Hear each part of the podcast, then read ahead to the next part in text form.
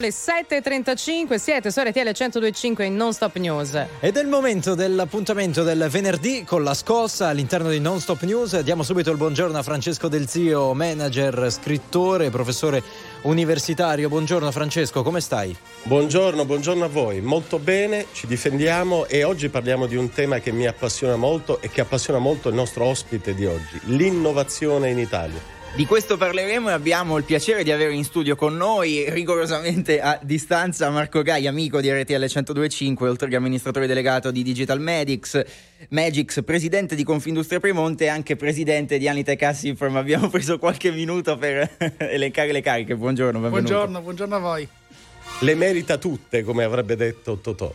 Eh, Marco Gai, ospite graditissimo, è eh, uno dei principali esponenti in Italia del mondo dell'innovazione eh, credo che tutti gli italiani, eh, caro Luigi, abbiano compreso durante il lockdown l'importanza dell'innovazione e della digitalizzazione del paese soprattutto. Siamo stati colti tutti di sorpresa da questa straordinaria tragedia e abbiamo capito tutti quanto ritardo abbia accumulato negli anni l'Italia sul fronte dell'innovazione e della digitalizzazione. Eh, Marco Gai ha presentato qualche giorno fa un rapporto, il rapporto Innovazione ICT in Italia, che dimostra una serie di cose. La prima, importantissima, l'86% degli investimenti in innovazione in Italia vengono fatti dalle aziende private dell'ICT. E allora, primo quesito radicale a Marco Gai. Se l'86 è fatto dai privati, quindi vuol dire solo il 14 dallo Stato, dal mondo pubblico, lo Stato in Italia nel mondo dell'innovazione dov'è? Lo Stato in Italia nel mondo dell'innovazione è, diciamo così, è stato alla porta Devo dire che il lockdown, la pandemia che stiamo attraversando ha prodotto lo shock culturale che ci ha fatto recuperare parte del gap accumulato negli anni e quindi credo che inizi a esserci una sensibilità, o meglio c'è bisogno strettamente che lo Stato inizi a fare investimenti per quanto riguarda la pubblica amministrazione e come abilitatore in innovazione perché la strada da recuperare è moltissima rispetto alla media europea degli investimenti in ricerca e innovazione e rispetto a quanto può poi scatenare come moltiplicatore, si dice 1 a 4, rispetto a quello che è la parte di innovazione, concentrandosi su università, scuola e ricerca, quindi anche sui ricercatori che oggi sono una lacuna importante nel nostro paese. Ecco, tema importantissimo che tra l'altro riguarda molti ragazzi che ci seguono da casa, le possibilità di fare ricerca in Italia.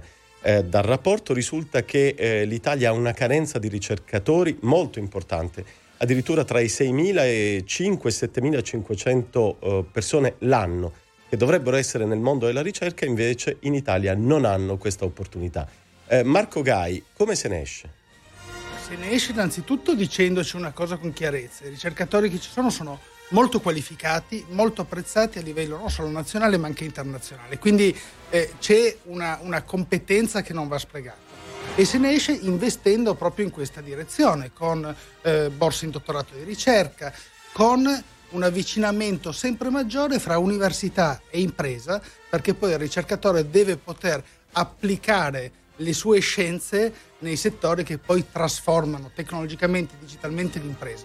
Quindi se ne esce con investimenti in competenza, in ricerca e anche in strategia, perché un ricercatore inizia un percorso perché vede un futuro in cui puoi mettere a frutto la propria capacità, ma soprattutto può cambiare eh, con la sua innovazione dei percorsi e delle certo. cose a cui siamo abituati. E a proposito di investimenti, abbiamo pochi secondi, poi riprendiamo dopo la pausa. Eh, Industria 4.0, qualcosa ha funzionato, gli investimenti sono andati bene, adesso sembra che sia stato depotenziato come strumento, nonostante tra l'altro il warning di Confindustria. Com'è la situazione? Ma Industria 4.0 nel 2016 fu importantissimo perché scatenò 22 miliardi di investimenti.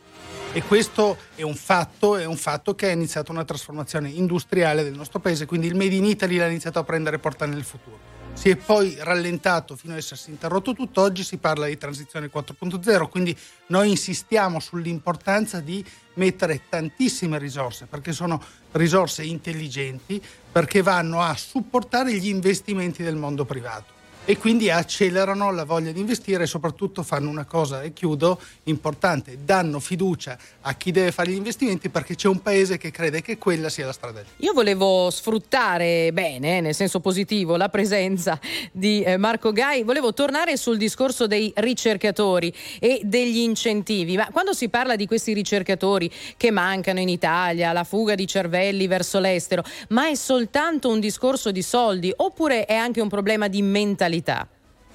Ma sicuramente eh, le risorse economiche, cioè apprezzare quello che un ricercatore fa e dargli una crescita economica e anche dargli la soddisfazione che lui eh, pretende eh, eh facendo il ricercatore è importante. E poi c'è una questione di mentalità, perché forse eh, non c'è quella partenariato, come, quella continuità tra ricerca e impresa che poi fa vedere una ricerca diventare innovazione per tutti e quindi un prodotto eccellente. È un passaggio culturale, ma la qualità in università, questo ci tengo a dirlo, è veramente alta.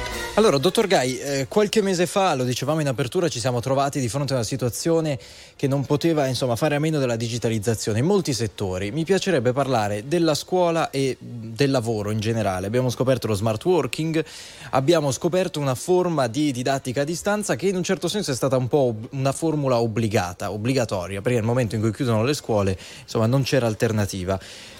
Una riflessione, potevamo fare di più per arrivare a questa prova? Insomma, in qualche modo ci siamo trovati obbligati a, a, a così rimboccarci le maniche dal punto di vista digitale. Potevamo arrivarci più preparati? Detto che le lezioni online hanno funzionato abbastanza bene, ma che lezione possiamo trarre da questa situazione?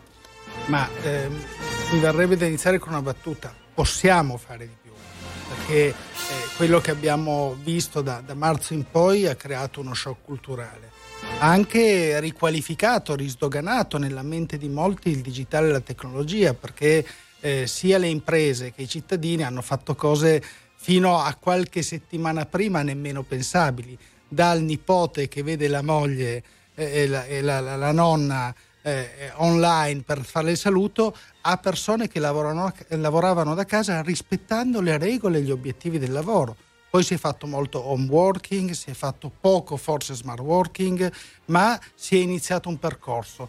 Oggi si può fare di più perché abbiamo capito dove bisogna andare e secondo me si deve fare di più soprattutto per le scuole perché sperando che i ragazzi possano continuare sempre ad andare a scuola, perché la socialità è fondamentale, credo, per imparare, ma dotare tutti di più tecnologie, più strumenti, quindi infrastruttura, hardware e software, quindi competenze, diventa assolutamente centrale. Certo, insomma nel caso della scuola non dimenticarsi della didattica digitale, ecco, non considerarla una soluzione d'emergenza, ma portarla avanti. Francesco. Eh, abbiamo parlato di università molto oggi ed è giusto così perché l'università è il luogo chiave dell'innovazione, però è l'università che deve essere intesa come alle origini, ovvero come universitas, come luogo aperto. Ecco, Marco Gai è anche consigliere d'amministrazione della LUIS, condividiamo insieme anche questa fortissima passione per l'università. Come si possono rendere le università pubbliche, non solo le università di eccellenza come la LUIS, dei luoghi aperti, dove i ragazzi incontrano la possibilità di fare impresa o comunque di costruirsi un domani con l'aiuto di soggetti esterni. Ma rendendole, credo, appunto, sempre più aperte, cioè eh, facendo un giusto mix nei percorsi universitari, e, e questo l'argomento di stamattina è centrale, in cui fai incontrare anche persone che hanno fatto esperienze con l'università, quindi nel mondo del lavoro, rendendole un luogo aperto di contaminazione dove si impara anche le famose competenze aperte, competenze soft, cose che non sono specifiche di quel settore, perché diamo cultura e rendiamo i ragazzi, a mio giudizio, molto curiosi.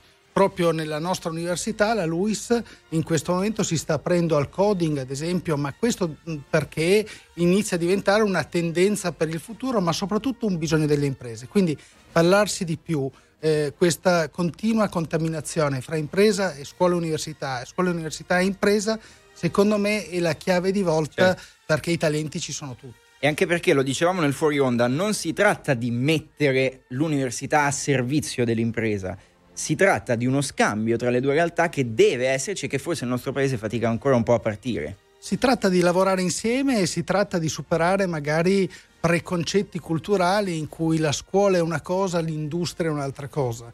Eh, il mondo è cambiato, è tutto molto più fluido e questo è un passaggio a mio giudizio importante. E poi facendo così dall'università ci saranno anche tutti quei ragazzi che decidono di fare gli imprenditori e quindi gli start-up, l'università gli può dare la prima spinta, lo start, e poi il mercato, le imprese, gli incubatori come noi, se lavori insieme gli possono dare la fase di app e vedere cosa succede, perché diventa poi un processo virtuoso dove si può fare, si può sbagliare, si può riniziare, che poi il principio di imparare, no? mi verrebbe da dire, chiedo scusa a tutte le aree. No, verissimo, verissimo, il problema è che ne parliamo da decenni e questo dialogo davvero fatica molto a decollare, bisognerebbe trovare dei meccanismi per costringere, tra virgolette, imprese e università a dialogare in maniera rispettosa dei ruoli di entrambi, come diceva Luigi Santarelli. È vero, è vero. Allora grazie, grazie intanto a Francesco Del Zio. La scossa torna venerdì prossimo a partire dalle 7.30. Buona giornata. Grazie a voi e buona scossa a tutti. Grazie, grazie, grazie al nostro ospite Marco Gai. Alla prossima. A presto, grazie. grazie.